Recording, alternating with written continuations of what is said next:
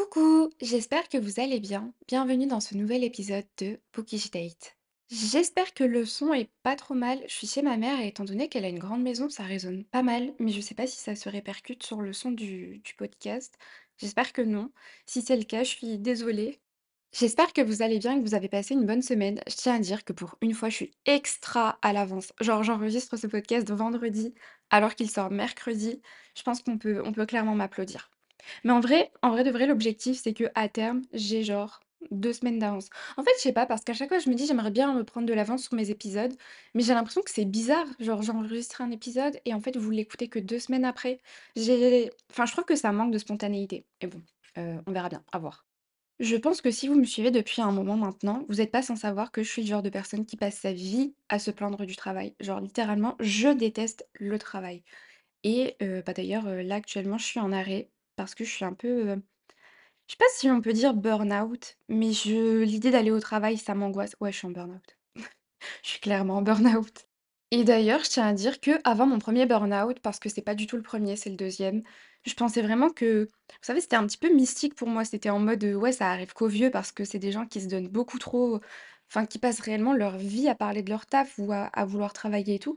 Mais en fait, que nenni. Faut savoir que personnellement, je suis, heu enfin voilà, je fais mon travail. Honnêtement, je fais mon travail et quand je veux travailler, je travaille vraiment bien. Pas pour me jeter des fleurs, quoi.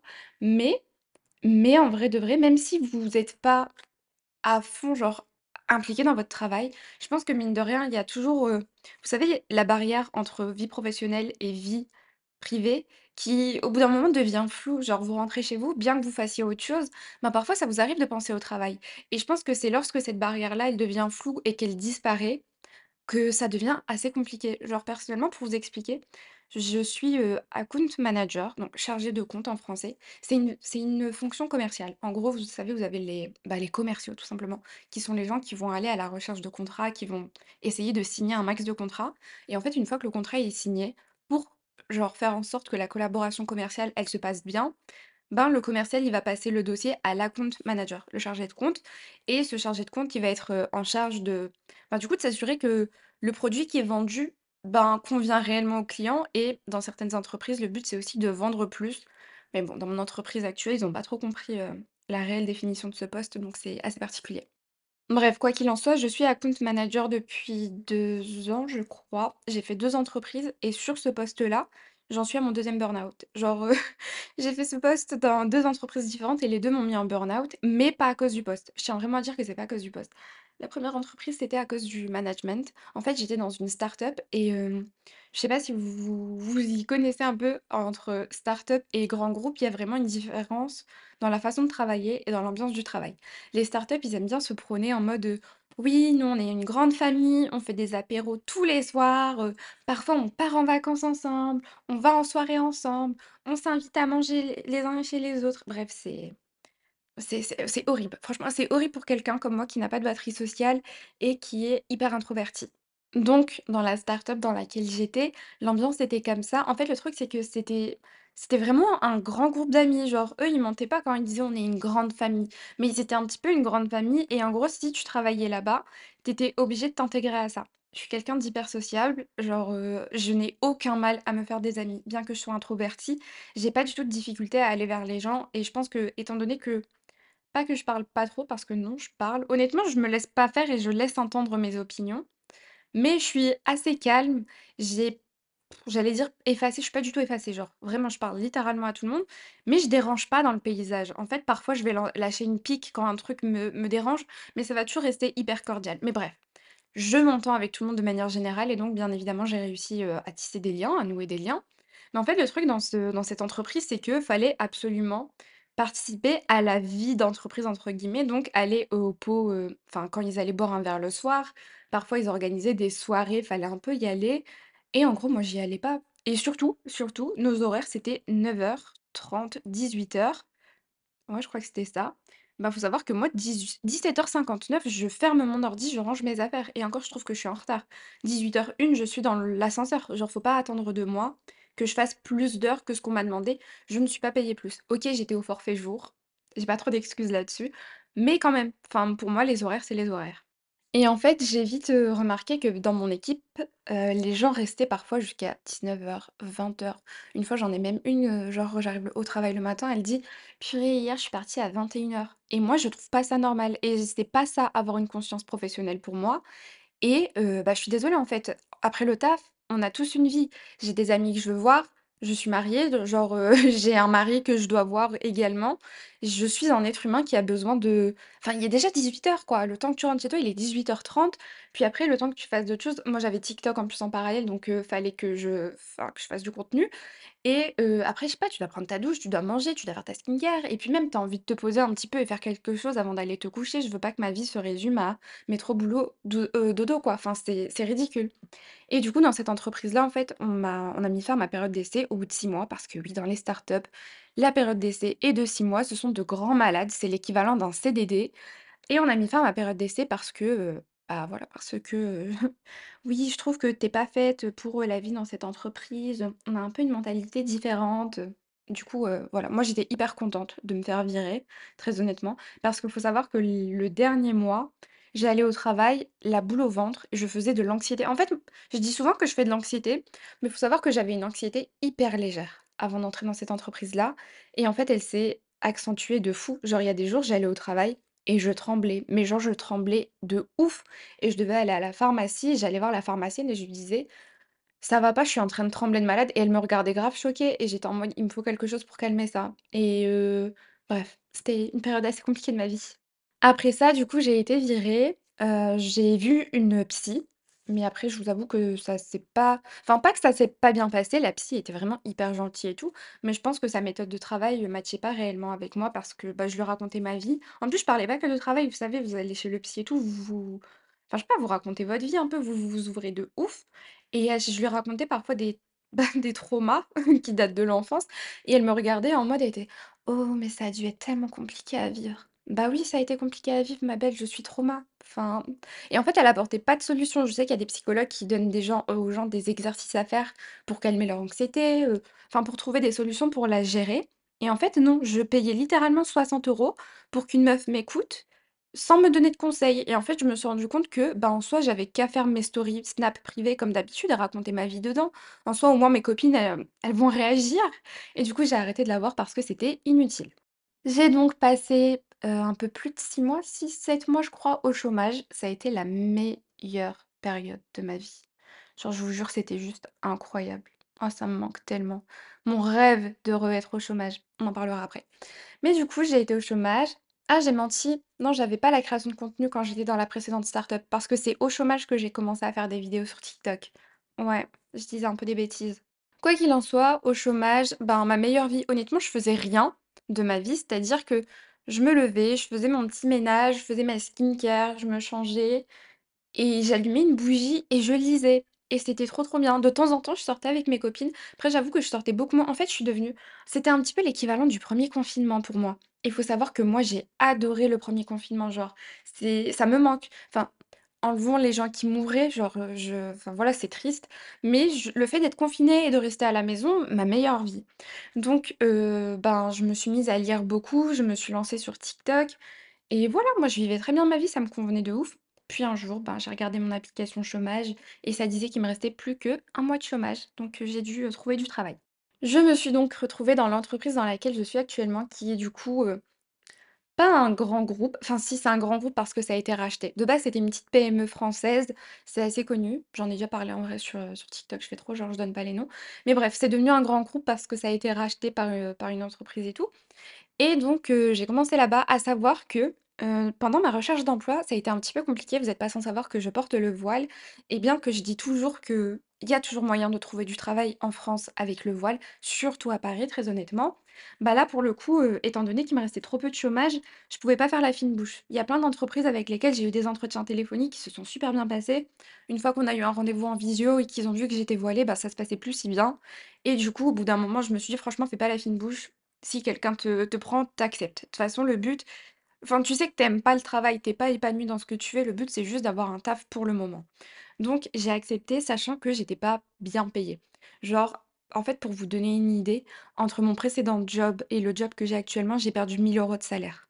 1000 € net, je précise. Genre vraiment, j'ai perdu 1000 € de pouvoir d'achat, à savoir que je suis hyper dépensière. En fait, il faut se rendre compte que ce que je gagnais lorsque j'étais au chômage, bah, c'est à peu près ce que je gagne actuellement dans cette entreprise. Il faut savoir que moi, mon moteur dans le monde du travail, c'est pas du tout, le travail, étant donné que j'aime pas vraiment travailler, c'est vraiment le salaire. Genre, je peux me retrouver bah, comme là actuellement, en réalité, je suis dans une équipe que j'adore, ma manager est adorable, genre je l'aime trop, mes collègues sont trop gentils, il y a pas de compétition, il y a vraiment de l'entraide. Elles sont trop mimi.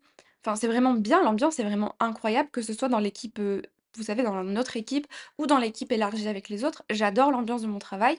En plus, les locaux sont vraiment cool, c'est bien situé, genre je suis au centre de Paris, j'ai le métro, genre je suis à 25-30 minutes en métro et et voilà.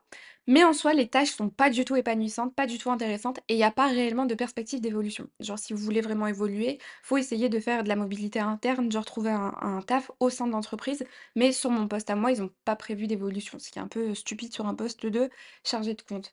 Et du coup, je me retrouve dans un job qui est mal payé, dont j'aime pas trop les tâches mais j'ai beaucoup de télétravail. Genre vraiment au début, en fait avec mes collègues, parce que je suis pas la seule à être dans cette situation de ras-le-bol, au début avec mes collègues, on se disait: «Bon, allez, OK, on va faire on va se dire c'est pas grave parce qu'on a vraiment beaucoup de télétravail» et honnêtement, quand tu as du télétravail, tu es pas hyper investi dans ton taf tout le temps, tout le temps. Genre, je prône le télétravail parce que j'estime qu'on est plus productif en télétravail, mais tu cherches à être productif quand ton travail en vaut la peine. Moi, je trouve que mon travail n'en vaut pas la peine, donc je vous avoue que je fais pas trop d'efforts. Bref, quoi qu'il en soit, là, en fait, au premier mai, ça fera genre un an que je suis dans cette entreprise, mais en fait, là, plus ça va et moins ça va. Je, bah, je suis en burn-out littéralement. Et du coup, hier, en fait, hier, je sais pas, il y a eu, je sais pas ce qui s'est passé, mais ça a été la goutte de trop. J'ai l'un de mes clients qui m'a contacté et j'aime pas la façon dont les clients me parlent. Genre, au bout d'un moment, enfin, je sais pas, faut faut apprendre à se comporter en société, faut apprendre à se à s'exprimer correctement. Je suis pas assez payée et j'ai pas fait 5 ans d'études pour qu'au final tu viennes me parler de cette façon au téléphone. Genre ça m'a un peu saoulée, j'ai raccroché et je me suis dit: «Mais franchement, c'est trop, c'est un petit peu trop pour moi». Manque de bol, ma manager est en congé parce que je sais que si je lui avais dit: «J'en ai marre», elle m'aurait juste dit: «Ben, je prends la suite du dossier, c'est pas grave» parce que vraiment elle est adorable. Mais en fait, J'étais devant mon ordi et je me suis rendu compte que j'étais en crise d'angoisse et je vis extrêmement mal mes crises d'angoisse. Genre, c'est pas, heu, je fais pas un petit peu d'anxiété. Je fais des giga crises d'angoisse. Mes cheveux ne poussent plus parce que je fais des crises d'angoisse. Je suis constamment stressée, j'ai des palpitations cardiaques et j'ai du mal à respirer. Enfin, en fait, c'est horrible parce que mes crises d'angoisse, elles sont particulières et c'est un peu comme quand je vous avais déjà parlé de mon anorexie, je vous avais dit que parfois c'est fouillis dans mon cerveau. Genre, dans mon cerveau, il y a plein d'idées qui fusent, mais en fait, c'est un brouhaha. Genre en mode, j'ai l'impression qu'il y a plein, plein, plein de gens qui parlent dans mon cerveau et je suis incapable de me focus sur une des voix. Et du coup, c'est horrible à vivre et en fait, c'est ce que je vis quand je suis en crise d'angoisse et quand c'est en rapport avec le travail, en fait, je me dis: «Je suis pas j'ai pas à souffrir de cette façon pour un travail». C'est pas l'entreprise de ma daronne, en fait, donc j'ai pas à souffrir de cette façon. D'autant plus que, mine de rien, c'est une chance, c'est un luxe que je peux me permettre. Je peux arrêter de travailler. Je suis mariée et mon mari est capable de m'assumer et lui-même me le dit, genre lui-même me le dit: «Si ça va pas, t'arrêtes, genre casse-toi pas la tête» et enfin, étant donné que j'ai quand même toujours été élevée dans le but d'être indépendante, moi j'ai une mère qui est très, bah, très indépendante et qui m'a élevée de cette façon parce que j'ai un père démissionnaire qui sert un peu à rien et du coup ma mère a enfin, pas qu'on fait pas confiance aux hommes, mais un petit peu quand même, genre on se dit toujours: même si tu bien dans ton couple, faut toujours avoir, au cas où, une porte de sortie et mine de rien, l'argent, c'est la porte de sortie. Genre vraiment, je m'adresse à toutes les femmes qui écoutent ce podcast. Bien que vous soyez dans une relation hyper saine, ça se passe super bien. Même si vous n'aimez pas votre travail, ne vous retrouvez pas dans une situation où vous dépendez totalement de la personne. Parce qu'on ne sait pas ce qui peut arriver. Parce que là, je vous dis que mon père était démissionnaire, mais avant d'être démissionnaire, c'était un père très présent et c'était un père qui assumait. Et du jour au lendemain, ça a changé. Donc c'est des choses qu'on ne peut pas prévoir. Genre, je sais pas vous avez quel âge, mais vraiment conseil de grande sœur, ayez toujours quelque chose pour vous relever à côté et ce quelque chose, c'est toujours l'argent, mine de rien. Bref, crise d'angoisse à cause de cet appel, le boug m'a trop saoulée, j'ai été sur Doctolib, j'ai voulu prendre rendez-vous avec mon médecin traitant. Mon médecin traitant fait trop la star, il avait pas de disponibilité avant samedi de la semaine prochaine. Je me suis dit: «Bon, je prends quand même le rendez-vous au cas où, mais il faut que je trouve un autre médecin pour aujourd'hui». Il me fallait un rendez-vous aujourd'hui. Ma mère m'a donné le contact d'un médecin parce que du coup là, je suis actuellement, heu, bah, chez ma mère, je vous l'ai dit, je suis à Roubaix et du coup, j'ai été voir ce médecin, je lui ai expliqué un peu la situation et elle m'a mis un arrêt maladie jusqu'à vendredi prochain. Ce qui tombe très bien étant donné que samedi prochain, je vois mon médecin traitant, je vais lui demander de le prolonger. Et du coup, étant donné que je veux pas non plus, heu, vivre de de la sécu, enfin heu, de l'arrêt maladie parce que mine de rien, on est payé qu'à 50% parce que oui, je suis dans une entreprise qui paye mal, mais qui ne pratique pas le maintien de salaire également. Le maintien de salaire, qu'est-ce que c'est? Dans certaines conventions collectives, en gros, même si vous êtes en arrêt maladie, votre entreprise va compenser, va quand même vous payer votre salaire complet. Malheureusement, mon entreprise, heu, n'est pas, n'est pas dans ce cas. Du coup, heu, je me suis posée un peu et je me suis mise à réfléchir et vous êtes pas sans savoir que depuis novembre, j'écris un livre. J'ai terminé mon premier er jet, je suis sur la réécriture actuellement et mine de rien, je me suis rendu compte que c'est quelque chose que j'aime beaucoup. Genre, je je fais pas ça juste parce que c'est la suite logique en tant que booktoker. Genre, j'écris vraiment parce que ça bah, j'aime bien. Franchement, j'aime bien. Au début, en fait, s j'ai pas de réelle passion dans la vie. Il y a rien qui me passionne, mais je pense pas que rien ne me passionne. C'est juste que je n'ai pas découvert mes passions. Personnellement, quand j'étais petite, mes parents, ils me faisaient faire des activités physiques. On me mettait au sport. Et en vrai, j'adore le sport. Faut savoir que j'ai été une go muscu pendant un moment, puis le Covid a détruit mon cardio et donc j'ai arrêté. Mais heu, j'ai jamais on m'a jamais, heu, inscrit à des trucs plus créatifs, genre le dessin, je sais pas, l'écriture, heu, la peinture, ce genre de choses. Et en fait, maintenant, en grandissant, je me demande si je suis pas plutôt une créative. Je me suis mise à écrire juste pour voir. Je me suis dit et enfin, on sait jamais quoi, peut-être qu'au final, tu vas réussir à écrire un truc qui te plaît et un truc qui peut plaire aux autres. J'ai écrit quelque chose, ça me plaît. À voir si ça plaira aux autres, ça plaît à mes bêta lecteurs pour l'instant, mais mine de rien, j'aime bien et je me suis retrouvée à avoir plein, plein, plein d'idées de prochains livres et du coup, je me suis dit: «Mais en soi, pourquoi pas réellement faire de l'écriture un métier?» Après, bien évidemment, je sais que c'est pas avec l'écriture que je vais gagner ma vie, quoi. Mais du coup, hier, je me suis posée et j'ai réfléchi un petit peu au métier qui entoure l'écriture. Moi, en tant qu'autrice, qui j'ai dû contacter pour euh, mener à bien mon projet? J'ai dû contacter un illustrateur et j'ai dû contacter un correcteur.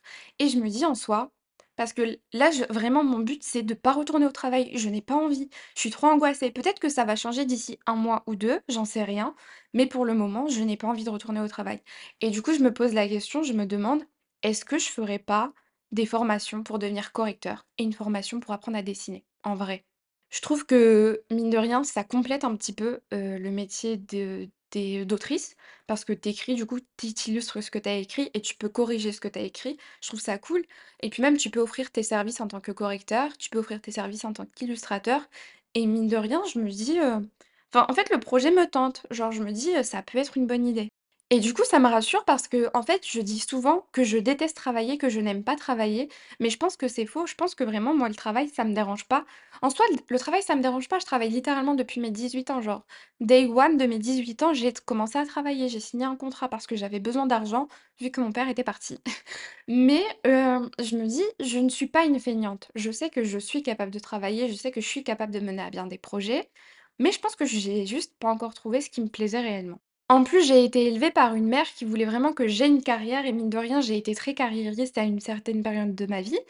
Mais pour moi, une carrière, c'était genre, heu, en entreprise. C'était, heu, gravir les échelons jusqu'à devenir, heu, directeur de nin heu, responsable nin je sais pas quoi.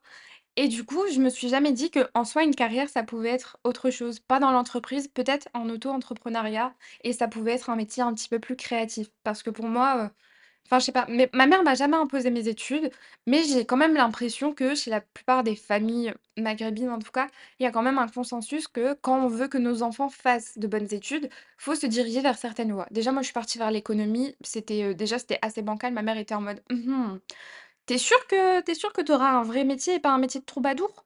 Après, loin de moi de dénigrer les métiers, hein. Pour moi, il en faut vraiment pour, heu, pour tous les goûts. Il faut vraiment des gens dans chaque métier. C'est juste que ma mère a une a une vision assez élitiste, heu, du monde du travail. Genre, si j'étais devenue médecin, ça l'aurait plus arrangé que que ce que je suis devenue actuellement. Genre, quand j'ai fait mon master, heu, j'ai un master marketing et développement commercial, pour elle, c'était un petit peu du bullshit et moi, je suis d'accord parce que j'ai fait une école de commerce et en vrai, les écoles de commerce, c'est grave du bullshit, hein. Genre, j'ai acheté mon diplôme. Après, moi, j'ai fait de l'alternance, donc j'ai pas mis, j'ai pas mis l'argent de moi-même mais pour moi, toutes les écoles de commerce, c'est on achète notre diplôme. Ça n'a ça n'a aucun sens. Parce que tout ce que j'ai enfin, j'ai rien appris en 5 ans, mine de rien. Tu tout la première et la deuxième année, puis après on répète tout. Et bref, du coup, là, je suis en train de me renseigner actuellement pour faire une formation pour devenir correcteur et je pense que je vais prendre des cours de dessin et ensuite, bah, je vais devoir pratiquer, quoi. Mais heu, je pense que ça peut être une bonne idée. J'en ai parlé hier à mon mari et il m'a dit: «Mais moi, j'ai plutôt l'impression que les gens qui font du dessin, enfin les illustrateurs, C'est des gens qui sont passionnés depuis, genre, heu, c'est pas, c'est pas un jour que tu te réveilles et tu te dis: «Bon, je veux faire du, dessin mon métier». Mais après je lui ai je lui ai répondu: «Mais en soi, peut-être que c'est ma passion et que je le sais juste pas vu que j'ai jamais dessiné» et je pense qu'il faut s'initier à tout pour découvrir si c'est votre passion ou non. Donc là, dans les prochains jours, je vais m'initier au dessin. Je verrai bien si ça me casse la tête, je saurai que c'est pas fait pour moi. Si je me dis: «Ah trop cool, je veux trop m'améliorer», c'est qu'il y a peut-être quelque chose. Mais bref, on va tenter, je vais essayer et je verrai bien ce que ça donne.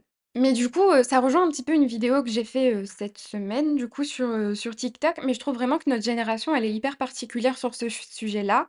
On n'est pas hyper carriériste. Genre, je dis pas que on n'est pas franchement, on n'est pas feignant. On n'est pas feignant. C'est juste qu'on a une autre vision de la vie, on a une autre vision de l'équilibre, travail pro heu, travail vie privée, pardon et du coup, on essaye de faire d'autres choses et on se dirige pas vers une voie toute tracée qui est: je rentre dans une entreprise, je fais genre, heu, 20 ans de boîte et j'attends de gravir les échelons. Vous savez, moi, c'est c'est un peu ma hantise, ce schéma-là. Mais après, je juge pas les gens qui sont sur ce schéma-là, genre chacun a une mentalité différente, chacun est capable d'assumer, des choses différentes. Mais par exemple, dans mon entreprise actuelle, il y a des gens qui ont 20 ans de boîte et ça me choque en big 2024 qu'il y ait des gens qui aient v heu, 20 ans de boîte. Mais déjà, vous savez, rien que dans mon équipe, il y a des filles qui ont mon âge et elles ont 3 ans de boîte et je vous jure que même ça, pour moi, c'est beaucoup trop. C'est-à-dire que je suis diplômée depuis quand? Je crois que je suis diplômée depuis 3 ans. Après moi, c'est particulier parce que vu que j'ai fait mon master à distance, j'ai été en CDI pendant mon master. Donc j'ai toujours du mal à me souvenir de quand j'ai été diplômée. Mais quoi qu'il en soit, je pense que j'ai jamais fait plus d'1 an dans une boîte. Mon contrat le plus long, ça a été mon alternance. Ça a été deux, 2-3 ans? Ouais, j'ai fait 3 ans, je crois, dans dans l'entreprise de mon alternance. C'était la meilleure expérience pro de ma vie. En fait en fait, je dis ça, mais la 1re année, j'avais une tutrice, franchement, elle était adorable, je l'aimais trop. Mais au bout d'un moment, je pense que je me lasse du travail et j'arrive plus à travailler et je fais de l'anxiété à l'idée de travailler et du coup, parfois, elle m'appelait et j'avais l'impression d'être fliquée et je faisais des crises d'angoisse. En vrai, pour moi, l'anxiété, mon anxiété à moi, elle a débuté dans le monde du travail. Je suis pas faite pour le travail. Enfin non, je suis pas faite pour le travail dans le sens traditionnel du terme. Je pense que je peux me développer de mon côté, faire d'autres choses. Je vais en fait, je vais essayer d'explorer des voies un petit peu plus créatives et voir ce que ça va donner. Mais je suis désolée, je me vois plus en en entreprise, tout simplement. Je suis pas faite pour ça, c'est pas fait pour moi. Ça met trop à mal ma santé mentale et mine de rien, j'ai une santé mentale beaucoup trop fragile. Je suis vraiment pas faite pour ça. C'est-à-dire que ah mais attendez, je vous ai pas dit. La semaine dernière, j'ai rêvé que j'étais dans mon ancienne boîte encore. Genre, j'ai rêvé que je je devais aller au travail. En fait, c'était bizarre. J'ai rêvé que j'étais en arrêt long dans cette boîte et que mon arrêt était terminé et que je devais y retourner et au réveil, je vous jure qu'au réveil, j'étais en état d'anxiété générale. C'est-à-dire que toute la journée, toute la journée, j'ai fait de l'anxiété parce que j'ai fait un rêve dans lequel j'étais encore dans cette boîte et j'avais pas l'impression que cette boîte, elle m'avait tant traumatisée que ça parce que, mine de rien, c'était cool d'y travailler. J'étais super bien payée sans faire grand-chose. Enfin, on travaillait quand même, mais c'était pas la mer à boire et surtout, c'est grâce à cette paye-là que j'ai pu profiter d'un chômage grave cool. Genre, j'ai pu profiter d'un chômage hyper serein parce que mine de rien, je gagnais beaucoup enfin, j'avais un bon chômage. La plupart des gens au chômage, pour ceux qui, heu, qui n'ont jamais été au chômage, la plupart des gens, ils sont genre aux alentours de 900 €, 1 100 € de chômage. Là, j'étais à 1 600. Genre, j'avais 1 600 € de chômage, j'étais tellement bien. Bref, au final, ce, heu, cet épisode de podcast, c'est votre signe pour vous dire que si ça ne va pas dans votre, heu, travail, bah, peut-être que vous avez juste pas exploré la bonne voie. Après, il y a aussi un truc, je sais que ce que je dis là, c'est vraiment un truc de privilégié parce que hier, j'en parlais avec ma mère, par exemple et en soi ma mère, elle fait un travail physique, elle est ouvrière dans une usine et en gros, elle est bien payée et c'est pour ça qu'elle est motivée à y aller et qu'elle a jamais cette baisse de motivation que je peux avoir et en gros, c'est ce que je lui disais. Je lui disais: «Mais en soi, si j'étais bien payée, franchement, je ferais l'effort». Je me dirais: «OK, ça va pas, mais à la fin du mois, j'ai quand même une bonne paye». Parce que là, ce qui participe aussi à mon état d'anxiété, c'est que j'ai l'impression de vraiment me donner parce que psychologiquement, je me donne. Les tâches sont pas dures, mais je mets de ma personne, moi, dans mon travail et ça va pas et à la fin du mois, je me retrouve avec un salaire que je trouve misérable, personnellement. Après, je gagne bien, hein, je suis pas au SMIC, mais voilà, je suis c'est bas quand même pour, heu, pour ce que je fais et c'est bas par rapport à ce que j'ai connu, heu, avant et du coup, je vais pas bien tout le mois et le jour où la paye tombe, ben, en soi, une fois avoir une fois que mes prélèvements, genre, tout qui passent tous les mois passent, bah, j'ai l'impression de pas avoir grand-chose. En fait, mon point de comparaison, c'est dans mon ancien taf, je pouvais m'acheter un sac de marque tous les 2 mois. Là, je peux pas m'acheter de sac de marque. Genre, si je veux m'en acheter un, je dois économiser et j'aime pas ça. J'aime pas l'ambiance. Faut savoir aussi que je sais pas gérer mes finances et que je sais pas du tout économiser. Après, je pense que c'est aussi important de préciser. Bref, du coup, ce que je voulais dire, je me suis éparpillée, c'est que je sais que c'est un luxe, heu, immense ce que je suis en train de dire, de genre, heu: «Oui, je veux quitter mon job pour pouvoir faire un truc plus créatif». Je sais que la plupart des gens n'ont pas forcément l'opportunité de faire ça et que, enfin, voilà, faut bien, heu, payer les factures et qu'il faut bien se nourrir. Mais si un jour vous avez la possibilité de vous former à côté et de vous lancer en freelance dans un truc qui vous plaît à côté, ben, en vrai de vrai, passez pas à côté de cette opportunité parce que peut-être ce que vous faites à côté, ça va devenir votre source de revenu principale au bout d'un moment.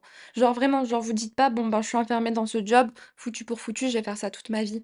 Il y a peut-être une solution à explorer, de se dire que je peux peut-être en faire mon side business et peut-être qu'un jour ça deviendra mon main business, quoi. Est-ce que la conclusion de cet épisode, ça serait pas, mais à bas Macron, en fait? On est dans la France de Macron, les étudiants n'ont pas les moyens d'étudier ce qu'ils veulent parce qu'il y a certains domaines d'études qui coûtent trop cher. Il y a plein de gens qui peuvent pas étudier parce qu'à côté, ils doivent travailler pour pouvoir se nourrir et tout et tout ça, c'est à cause de notre gouvernement de merde, sachez-le. Je déteste Macron, mais franchement, ça me rend folle. Parfois, je suis là, je suis en train de faire ma vie et d'un coup, je me dis: «Mais on vit dans la France de Macron». Je je peux pas. Vous vous rendez compte que genre il a été élu genre 2 fois? Je trouve que c'est une dinguerie. Genre vraiment, faut qu'on parle politique un jour. Je trouve que c'est trop une dinguerie que Macron ait été élu. Genre je dis pas que Mélenchon, il aurait sauvé la planète et que genre on aurait eu une meilleure vie, mais je suis désolée, son programme avait du sens et son programme était bien plus bénéfique pour nous qui sommes, heu, bah, qui sommes jeunes, qui sommes étudiants. Vraiment, genre vraiment, soyez de gauche. Pourquoi vous êtes de droite? J'espère que vous allez voter aux prochaines élections.